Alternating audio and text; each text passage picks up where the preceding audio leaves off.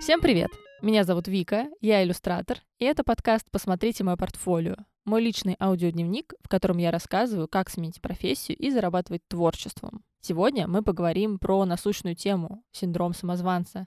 С этой проблемой сталкиваются многие художники, и давайте наконец разберемся, что это и как с этим бороться. А если меня слушают потенциальные заказчики, то посмотрите мое портфолио.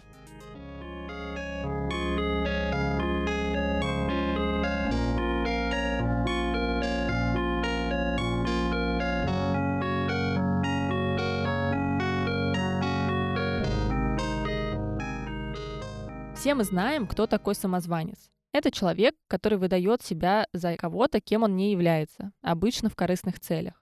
В современном мире легко можно встретить такого человека, который обманывает всех, создает некий образ, например, богатого и успешного человека. Это стало сделать проще с помощью соцсетей. Например, недавно вышли даже сериалы и фильмы, посвященные самозванцам. Несколько фильмов, которые мне приходят в голову, я вам назову. Первый — это сериал «Изобретая Анну» про девушку, которая выдавала себя за богатую наследницу в Нью-Йорке и всех обманывала. Также на Netflix вышел фильм, э, который называется «Аферист из Тиндер». Там аферист выдавал себя за богача, знакомился с девушками в интернете и разводил их на деньги. И третий фильм называется «Изобретатель. Жажда крови в Силиконовой долине». Это фильм про девушку Элизабет Холмс, которая основала компанию, и компания эта оценивалась в 9 миллиардов долларов, то есть она стала таким новым Стивом Джобсом, но впоследствии выяснилось, что все результаты, которые достигала Холмс, которые предоставляла ее компания, на самом деле не соответствовали правде, ее обличили в этом мошенничестве и осудили, то есть она все потеряла. И это удивительная история, как этим людям верили, давали им деньги, а они просто выдавали себя за кого-то другого. И мне интересно, было ли у вас так, что вы чувствовали, как будто сами кого-то обманываете в своей профессии, хотя при этом нет никаких объективных факторов для этого. Я помню, что долгое время мне было сложно говорить, что я иллюстратор. Это было в первую очередь потому, что я не имела соответствующего образования, и мне казалось, что, наверное, если бы мне дали бумажку с соответствующим титулом, то было бы проще. Во-вторых, я на тот момент не работала full-time иллюстратором, делала редкие заказы и вообще параллельно преподавала в школе. И сейчас мне кажется, что все эти вещи друг другу не противоречат. Но еще пару лет назад, когда при знакомстве меня спрашивали, чем я занимаюсь, я начинала неуверенно перечислять, что я делаю, что я работаю в школе и рисую, а иногда иногда делаю иллюстрации на заказ.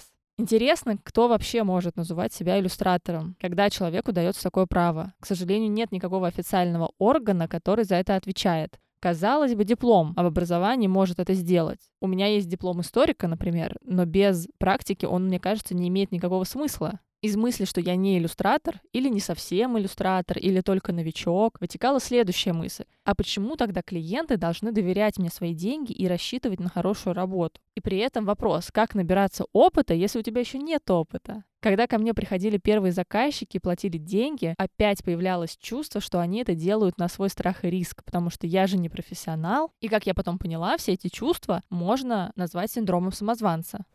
Синдром самозванца психологическое явление, синдром, при котором человек не способен приписать свои достижения собственным качествам, способностям и усилиям. Несмотря на внешние доказательства их состоятельности, люди, подверженные синдрому, продолжают быть уверенными в том, что они обманщики и не заслуживают успеха, которого достигли. Успехи они, как правило, объясняют удачей, попаданием в нужное место и время или введением других в заблуждение – создав образ более умного и компетентного человека, чем есть на самом деле. Такое же чувство было и у меня. Работа появляется только потому, что это мои дальние знакомые, или просто повезло, или человек случайно на меня наткнулся, и ему было лень искать другого исполнителя. И будто моих заслуг в этом не было никаких. Я решила побольше узнать про этот синдром, поэтому полезла в статьи и книги. Есть книга Паулины Кленс, которая называется «Синдром самозванца когда успех заставляет тебя чувствовать как фейк. И в этой книге автор перечисляет шесть основных особенностей людей с этим синдромом. Первая особенность — это так называемый цикл самозванца. Давайте разбираться, что из себя этот цикл представляет. Начинается все с задания, которое предполагает оценку. Когда самозванец когда наш подопытный или мы с вами получаем это задание, испытываем тревогу, беспокойство, сомнения в собственных силах. После этого может быть разная реакция у людей. Вариант реакции номер один — это излишне тщательное выполнение этих задач. Вариант второй — это прокрастинация, когда вы настолько боитесь эту задачу или настолько вас она ошеломила, что вы просто не делаете ничего до самого последнего момента, а может быть и вообще не выполняете работу. Когда работа выполнена в итоге, приходит временное облегчение. И хоть мы получаем, может быть, даже похвалу, дальше идет обесценивание похвалы. И когда мы это делаем, мы думаем, я неудачник, еще больше сомнений в себе, тогда наступает тревога или даже депрессивные чувства. И таким образом этот цикл заканчивается, и мы просто начинаем все заново, с нового задания, новой тревоги, нового обесценивания. И таким образом раз за разом мы возвращаемся в эти неприятные ощущения, что, конечно, очень вредно.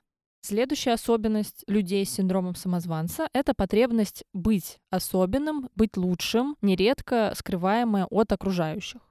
Третья особенность — это завышенные стандарты. Четвертая особенность — это страх неудачи. Это мысль, что ошибки — это что-то ужасное, что делать их нельзя, и что если ты сделал ошибку, то ты плохой, недостойный самозванец. Пятый пункт — это отказ признавать собственную компетентность, нежелание принимать похвалу. Так как самозванцы обесценивают свою работу, это может негативно влиять не только на внутренние ощущения, но и на развитие и доход. Я помню, что у меня рядом с неуверенностью в своем профессионализме всегда шел страх называть стоимость своих услуг как иллюстратора. Поэтому я очень медленно повышала ценник на работу и продолжаю это делать сейчас, потому что назвать маленькую сумму всегда проще. Во-первых, как будто меньше ожиданий. Во-вторых, как будто бы больше денег надо заслужить.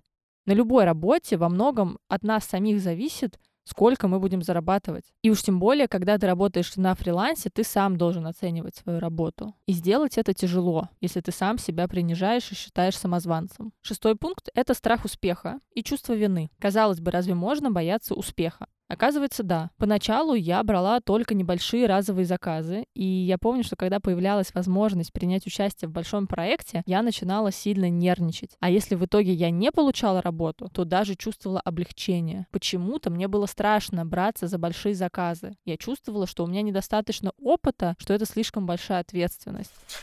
Самозванцы бывают нескольких типов. Вариант первый. Самозванец-эксперт. Его особенности в том, что он не считает себя экспертом в какой-то области, постоянно чувствует, что ему еще очень много надо выучить и сделать. Этот страх может привести к ощущению того, что человек не заслуживает своего рабочего места. Следующий тип самозванца — самозванец-перфекционист. Перфекционизм лежит в основе ощущения, что человек мог бы сделать лучше. Неважно, насколько хорошо выполнена его задача, он не принимает комплименты, не празднует достижения, иногда даже не замечает своего успеха, и поэтому не уверен в себе из-за этого. Есть самозванец-супермен. Это человек, который не прекращает работать, берется за все задачи, которые только может, и это такой трудоголизм, который, как считается, выражает потребность внешнего одобрения. И его можно преодолеть только формулируя собственную внутреннюю меру персонального успеха. Также есть тип самозванца природный гений. Это когда судят о человеке и о его достойности на основе природных возможностей, а не достигнутого в результате труда. Это когда говорят, у тебя талант. Есть завышенные ожидания, и, соответственно, кажется, что человек может сделать успешно что-то с первого раза. То есть получается, что от человека ожидается, да, что он все будет делать легко. Но это на самом деле не так, это невозможно. Очень многие люди ошибаются, это нормально. И тогда, получается, у человека тоже возникает чувство неудач, чувство страха, провала и ошибок а, особенно в сложных областях это негативно влияет на его ощущения. И последний тип самозванца — ярый индивидуалист. Он требует выполнения всех задач в одиночку, без чьей-либо помощи, не принимает ее, личные потребности приносятся в жертву в угоду требованиям проекта. Я нашла тест, который должен определить, к какому типу самозванца я отношусь. Ссылку на тест я оставлю в описании к выпуску. Не могу сказать, что тест был очень глубоким, но, тем не менее, это было интересно. И я узнала, что, вероятно, я самозванец-эксперт. И небольшое описание, что эксперты полагают, что раз уж они чем-то всерьез занимаются, то должны знать об этом все. И так как это в принципе невозможно, то они постоянно переживают, что им не хватает компетенций. По этой причине они постоянно проходят образовательные курсы, читают, посещают профессиональные форумы. И это как бы хорошо, но, к сожалению, чем больше знаний, тем выше планка, строже требования к себе. И получается, что даже будучи действительно сильным специалистом, эксперта-самозванца все равно нельзя заставить почувствовать себя уверенно. Не знаю, насколько это действительно про меня, но точно могу сказать, что я часто хочу чему-то учиться, отчасти потому, что мне это просто нравится, но отчасти потому, что у меня есть небольшой комплекс художника-самоучки. Потому что когда я начала рисовать, стала иллюстратором, у меня не было вообще никакого основного образования. Я не ходила в художественную школу, я не ходила в художественный вуз. Потом, правда, я поучилась в нескольких местах, но все равно до сих пор, наверное, у меня в подкорке где-то это есть, что я не профессиональный изначально художник, не получивший диплом бакалавра или специалиста, и поэтому теперь вынуждена доучиваться каждый раз. Хотя при этом я все равно считаю, что учиться это полезно, просто не надо быть из-за этого по отношению самому к себе токсичным, не надо, наверное, себя ругать и обесценивать то, что уже у тебя есть.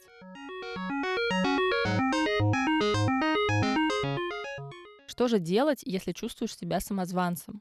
Хочу сказать, что я до сих пор периодически чувствую себя самозванцем в разных областях. Мне всегда требуется время и одобрение со стороны, чтобы принять, что я хорошо разбираюсь в определенной области. В сфере иллюстрации я стала себя чувствовать намного уверенней, хотя я также объективно понимаю, что есть моменты, которые мне хочется улучшать, опять же, учиться. И, как мы поняли, я все-таки самозванец-эксперт. Сейчас я расскажу про несколько способов справиться с чувством самозванца, которые я использовала сама и про которые я узнала из других ресурсов. Первое. Посмотреть на свои навыки и достижения со стороны. Можно даже сделать список из своих скиллов и назвать свои реальные сильные стороны. Это могут быть и так называемые хард-скиллы и софт-скиллы, то есть навыки в рисовании и дизайне, и при этом, с другой стороны, ответственность, коммуникабельность и так далее. Если вам кажется, что у вас все стороны слабые, то, возможно, проблема с самооценкой более глубокая, ее надо решать с психологом. Второе. Fake it till you make it. Мой старый лайфхак, про который я рассказывала еще в первых эпизодах этого подкаста. Допустим, вы составили список своих умений, и они даже, кажется, могут быть полезными для других людей. В этот момент придется пересилить себя и назвать себя специалистом, в моем случае иллюстратором, даже если есть сомнения и страхи. При этом, если вы объективно начинающий, то ничего страшного, если первые проекты будут небольшими и не за миллион долларов. Главное не оставаться на этом этапе постоянно, а стараться все-таки оценивать свою работу дальше и уже просить больше денег. И здесь третий пункт — признавать свой прогресс. Если вы уже некоторое время занимаетесь своим делом, оглянитесь на месяц, год или два назад и сравните результаты и процесс тогда и сейчас. Если вы научитесь замечать свой рост как специалиста, Тогда и оставаться самозванцем будет сложнее. И еще про сравнение. Намного продуктивнее сравнивать себя не с успешными людьми из вашей сферы, а с самими собой. Четвертое. Когда вы достигли каких-то результатов, и вам кажется, что просто повезло, можно сделать следующее. Написать, какие конкретно шаги вы предпринимали в этом проекте, сколько времени потратили на каждую задачу и какими навыками воспользовались. И тогда окажется, что проделанная работа соответствует полученному результату. Пятое. Это совет уже я нашла со стороны, но он мне тоже помог. Не бояться рассказывать про свои страхи. Потому что оказывается, что многие люди сталкиваются с похожими проблемами и ощущениями. И когда ты понимаешь, что ты не один такой самозванец, то становится намного легче. Шестое. Смотреть на ошибки не как на конец света, а как на шанс научиться новому. Это подтверждает и моя педагогическая деятельность. Мне сложно представить себе ученика, который знает все и сразу, и никогда не ошибается тогда ему и учиться как бы нечему. Также можно представить, что ошибку совершили не вы, а ваш друг. Что бы вы тогда ему сказали? Все, ты больше никогда не сможешь работать, ты ни на что не годен, или все-таки вы бы его поддержали? И вот иногда надо напоминать себе, что ошибаются абсолютно все. Даже те, кого мы считаем кумиром. Например, в интернете можно найти разных знаменитостей с синдромом самозванца. Вроде бы среди них есть Том Хэнкс, который получил два раза Оскара, Золотых Глобусов. Говорят, что Альберт Эйнштейн не очень верил в себя и был немножко самозванцем. И вот есть такая классная фраза от Томаса Эдисона. Он сказал, я не терпел поражений. Я просто нашел 10 тысяч способов, которые не работают. И мне кажется, это неплохой подход. Вывод из этого всего простой. Сомневаться в себе — это нормально. Но нельзя допускать, чтобы сомнения мешали жить и работать.